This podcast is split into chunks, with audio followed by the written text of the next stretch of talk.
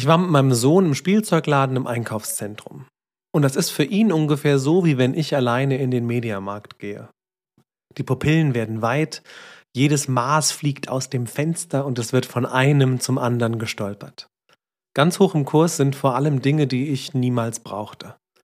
Oder dieser Stapel mit DVDs für 5 Euro. Und an der Kasse sind es dann aber irgendwie nie 5 Euro. Aber gut. Für meinen Sohn sind es gerade Dinosaurier. Und das ist ein Traum für mich, weil ich absolut und gar keine Ahnung davon habe. Selbst mit Altgriechisch und Latein habe ich das Gefühl, auf halbem Weg durch den Namen dieser Tiere zu verrecken. Für ihn kein Problem. Ich glaube und hoffe auch ein bisschen, dass das nur so eine Phase ist und wir irgendwann zu Dingen kommen, für die auch ich mich mehr begeistern kann. Aber wer weiß. Meine große Sorge ist ehrlich gesagt, dass diese Dinger zu 110% aus Plastik bestehen und für immer halten werden. Wenn ihr euch mal fragt, wo all das Mikroplastik in den Meeren herkommt, würde ich vorschlagen, in so ein Spielzeuggeschäft zu gehen. Statistisch stimmt das wahrscheinlich überhaupt nicht, aber gefühlt ist da alles aus Plastik. Und in 10.000 Jahren findet man von unserer Zivilisation dann noch diese Glubschi-Puppen und denkt, das wären irgendwelche religiösen Gegenstände. Ich hatte mal eine Kollegin, die hat immer alles laminiert, was nicht bei drei auf den Bäumen war. Wir haben so eine Aktion gemacht damals, Schokolade verschenkt an Mitarbeitende und auch dieses Schild, Schokolade hier, wurde sofort laminiert. Ich habe dann gesagt, das brauchen wir doch nie wieder. Doch, doch. Man weiß doch nicht, ob wir es nochmal brauchen und wenn, dann haben wir es schon. Gut. Ich erzähle euch von Dingen, die ewig halten und nicht immer schön sind, weil Weihnachten ist. Und es ist das Fest der Familie. Es beginnt auch mit einer Familie und dafür müssen wir uns anschauen, was das bedeutet. Es gibt da wundervolle Zitate zu, zu Familie und Kindern und Eltern. Ich erspare sie euch in großen Teilen, weil man dafür Insulin brauchen würde. Stattdessen habe ich eine schöne Definition auf einer Postkarte gefunden. Familie ist da, wo du ohne Fragen an den Kühlschrank gehst. Finde ich erstmal richtig. Erwische ich mich auch bei. Das macht man auch, glaube ich, tatsächlich nirgendwo sonst. In der Geschichte um Weihnachten wird alles gerne aufpoliert. Maria, selig lächelnd, mit dem friedlichen, sauberen Jesuskind blonde Locken auf dem Arm. Neben ihr Jesus auch total im Glück versunken. Es ist hell, warm und da sind willkommene Gäste um sie herum. Was eine Geburt. Ich erinnere mich, als mein Sohn geboren wurde, habe ich ungefähr alle zwei Minuten panisch gecheckt, ob er noch atmet. Ansonsten war ich sofort primär müde. Bin ich auch seitdem. Wie Maria also so entspannt, glücklich und hübsch auf diesen Bildern aussehen kann, ist mir ein bisschen ein Rätsel. Aber vielleicht ist Kunst einfach so. Diese Familie ist aber was Besonderes, weil sie eigentlich eben nichts aufpoliert. Und es beginnt mit einem Mann, der sich sein Leben anders vorgestellt hatte. Josef war verlobt mit einer schönen Frau, die er von Herzen liebte. Diese eine Person, mit der er sein Leben würde verbringen dürfen. Verlobt sein hat sowas Aufregendes und auch Beängstigendes und zauberhaft Schönes. Als Josef von Maria erfährt, dass ihr ein Engel erschienen sei, ist er sprachlos.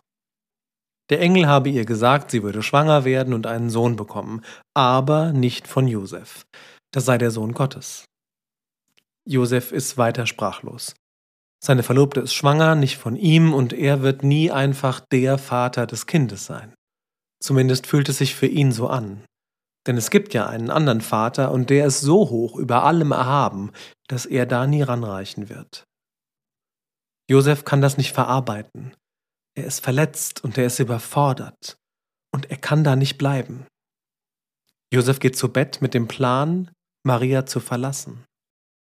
Im Traum erscheint auch ihm ein Engel. Er spricht mit ihm und Josef entscheidet sich zu bleiben. Einer muss die Liebe beschützen, die so schutzlos in die Welt kommen wird. Einer wird auf Maria und Jesus aufpassen müssen, damit das Heil der Welt in die Welt kommen kann. Josef ist Teil des Plans, Teil von etwas Größerem. Er ist eingebunden und darin findet er seinen Platz. Zusammen mit all dem Unausgesprochenen und dem, was er alleine nicht tragen konnte. Wir schwenken auf die andere Seite der Geschichte. In den Erzählungen von der Krippe wird immer von den heiligen drei Königen aus dem Morgenland berichtet. Das ist ein bisschen geschönt. Ich mache Ihnen das Bild jetzt nicht kaputt, aber Könige waren das jetzt nicht. Der griechische Text erzählt von Magoi, Magiern, Wahrsagern, Sterndeutern, Zauberer eben. Und wenn man Sterndeutern eine Botschaft übermitteln will, dann entzündet man am allerbesten einen gleißenden hellen Stern am Firmament. Da gucken die nämlich sowieso hin. Es sind also keine Könige, die da im Stall stehen. Das wäre total wieder die Geschichte. In der ganzen Geschichte von Jesu Geburt gibt es genau einen König, Herodes. Besagter Herodes kriegt eines Tages vorhergesagt, dass es vorbei ist. Alles. Dass ein neuer König kommt und seine Herrschaft ein Ende findet. Da gibt's auch keine Vorhersage drum herum. Wenn du das jetzt machst und das tust, dann kannst du das noch abwenden. Er kriegt gesagt, du bist fertig. Er trauert für sich selbst weil es sonst keiner tut. Sein Schicksal ist besiegelt und seine Verzweiflung darüber schlägt in Wut um. So reagieren manche Menschen auf Schicksalsschläge. Das ist eine Phase der Trauer, Wut. Und Wut hat für den, der sie erlebt, eine unglaublich positive Wirkung. Sie befreit aus der Hilflosigkeit, aus dem Ausgeliefertsein und katapultiert aus der Opferrolle in die eines Handelnden. Herodes wird zum Täter. Und nicht zu irgendeinem. Er zerbricht vollständig und trägt seinen Schmerz in die Welt. Er lässt tausende Kinder töten, angeblich um zu versuchen, die Geburt des neuen Königs zu verhindern, aber vielleicht auch nur um eine Welt zu strafen, die ihm sein Ende ankündigt. Es wird nichts besser. So ist das mit Gewalt. Sie verursacht mehr Leid und mehr Trauer. Und in diese Welt schickt Gott Jesus. Das Göttliche, vollkommen wehrlos und ausgeliefert. Diesen Menschen ausgeliefert und Gott weiß, wozu die Menschen fähig sind. Er schickt die Liebe schutzlos in eine Welt, in der Könige Kinder ermorden lassen. Eine Welt, in der Menschen anderen ihren Willen aufzwingen und ihnen Gewalt antun. Jeden Tag. Er schickt die Liebe in diese Welt, weil sie sie braucht, weil die Liebe das Einzige ist, was all dieser Gewalt, der Angst und der Selbstsucht die Stirn bieten kann. Weil die Liebe bleibt, obwohl die Menschen sie umbringen, weil sie sich aus dem Grab erhebt und denen vergibt, die sie ans Kreuz geschlagen haben. Gewalt ist keine Stärke. Ein Abzug drücken kann jeder, vergeben nicht. Eine Maria, die überhaupt keiner gefragt hat, ob sie das alles will. Ein Josef, der immer nur der unfreiwillige Stiefvater sein wird. All die Familien, die eines ihrer Kinder durch Herodes verlieren. Sie alle wären Fragmente, ohne die Liebe. Bruchstücke, sie wären vollkommen losgelöst. In der Liebe sind sie es nicht. Sie sind Teil der Geschichte, der Geschichte, die die Liebe in die Welt gebracht hat. Jesus verändert das Verhältnis von uns zu Gott. Er macht uns zu Söhnen und Töchtern. Wie beim Schach verschiebt er die Figuren, und wir dürfen Gott Vater nennen. Aber, sagt er, und das heißt Papa.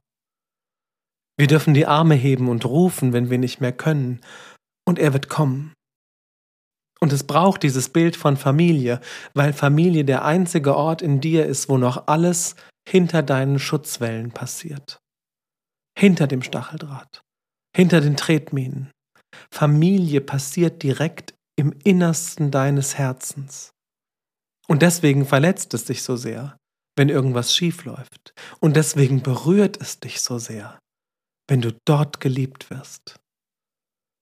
Gott kommt als Baby in diese Welt, weil unser Zynismus und unsere Bitterkeit da nicht greift. Die Botschaft von Weihnachten lautet nicht Gott ist groß. Die Botschaft von Weihnachten lautet Gott macht sich klein für dich. Damit du endlich peilst, dass die größte Macht der Welt die Liebe ist und alles, was du jemals vom Leben begreifen musst, in eine Krippe passt. Weihnachten ist nicht das Fest der heilen Familie. Weihnachten ist das Fest einer Welt, die Heilung braucht und die beginnt mit jedem, der weiter liebt. Schutzlos und wehrlos wie das Kind in der Krippe, der sich verletzen lässt. Du bist Gottes Kind. Du darfst Papa sagen. Und er wird kommen. In einem Lied von Ben Platt wird schön erzählt, wie das aussehen kann. Und ich möchte euch zum Schluss ein Stück aus dem Text vorlesen. Du fragst mich, was, wenn mir jemand das Herz bricht? Und ich sag, dann füge ich die Stücke wieder zusammen, so wie ich es immer mache. Aber was, wenn ich meine Träume nie erreiche, fragst du, die, denen ich schon immer nachjage? Was, wenn meine Ängste zurückkommen und ich keinen Mut habe, mich ihnen zu stellen? Dann sage ich dir das. Ich kann deine Kämpfe nicht für dich kämpfen, aber ich kann deine Hand halten und dir versprechen, der Himmel wird immer über uns sein und die Sonne wird immer aufgehen. Die Sterne werden stürzen für die, die sich nachts etwas wünschen. Die Berge werden nicht kollabieren und die Flüsse nicht plötzlich versiegen. Die Welt wird immer da sein, so wie ich. Sag einfach, du bleibst immer bei mir und ich bleib für immer bei dir.